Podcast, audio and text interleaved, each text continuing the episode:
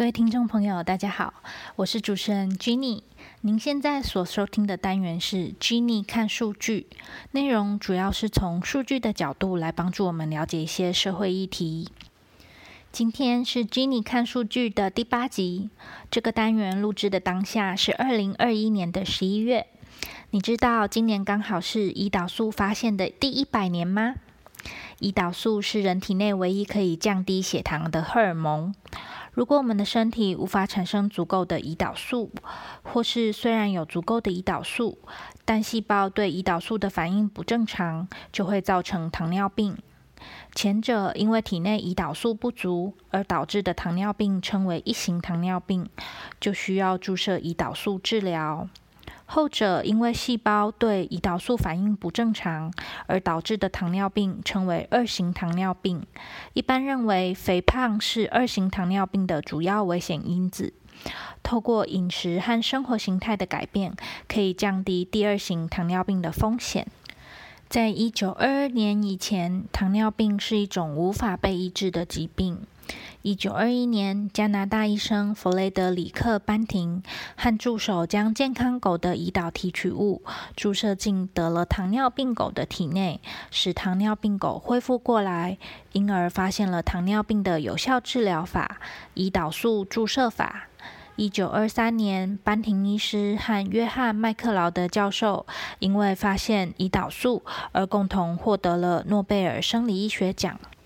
一九九一年，世界卫生组织和国际糖尿病联合会为了唤起全世界对糖尿病危害的关注，将每年的十一月十四日，也就是班廷医生的生日，定为世界糖尿病日。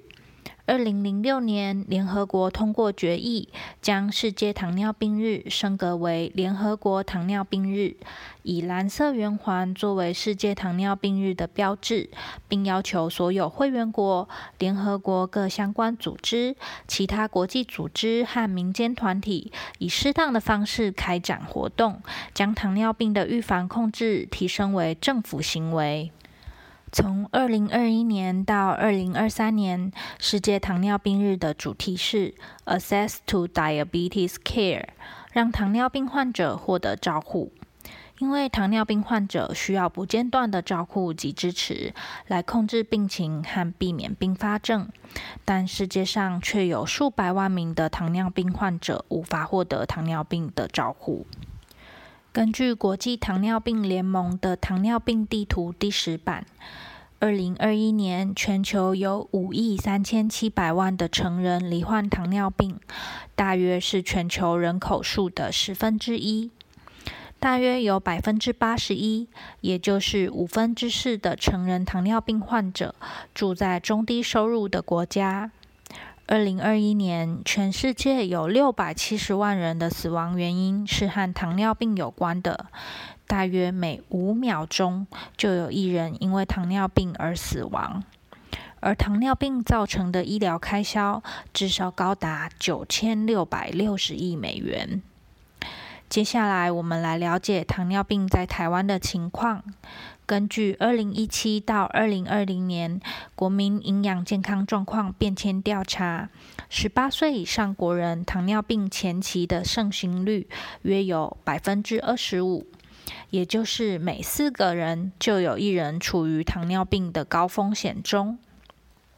这边说的糖尿病前期是指一个人从健康的状态到罹患上糖尿病这中间的阶段。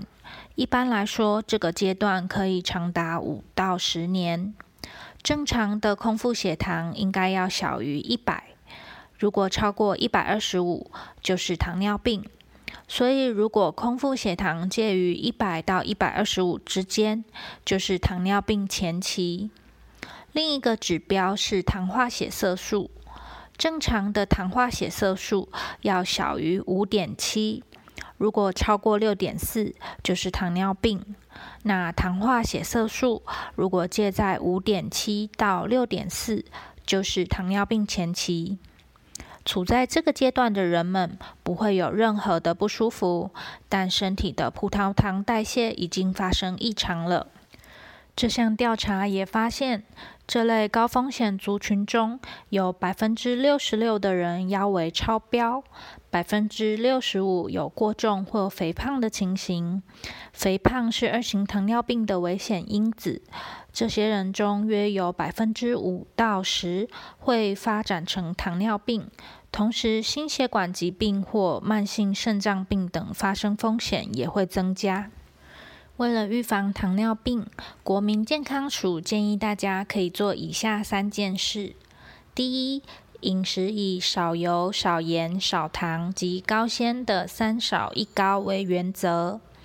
第二，每天三十分钟，每周一百五十分钟的运动；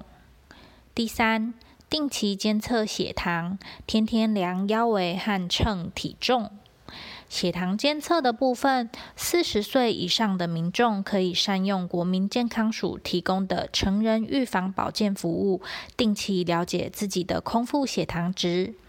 而腰围量测的部分，成年男性腰围应保持在九十公分以下，女性则应保持在八十公分以下，来维持健康体重。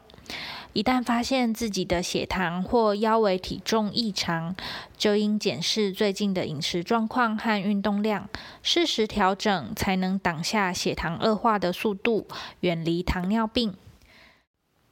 好啦，今天的单元就分享到这里。如果你觉得这些资讯对你有帮助，请帮我按赞、订阅和分享给更多的人知道，这是鼓励我继续创作最棒的支持。也欢迎你留言告诉我你的感想或提供想了解的社会议题让我知道。我可以慢慢将他们安排进军力看数据这个单元。再次感谢你的收看我们下支影片见啦。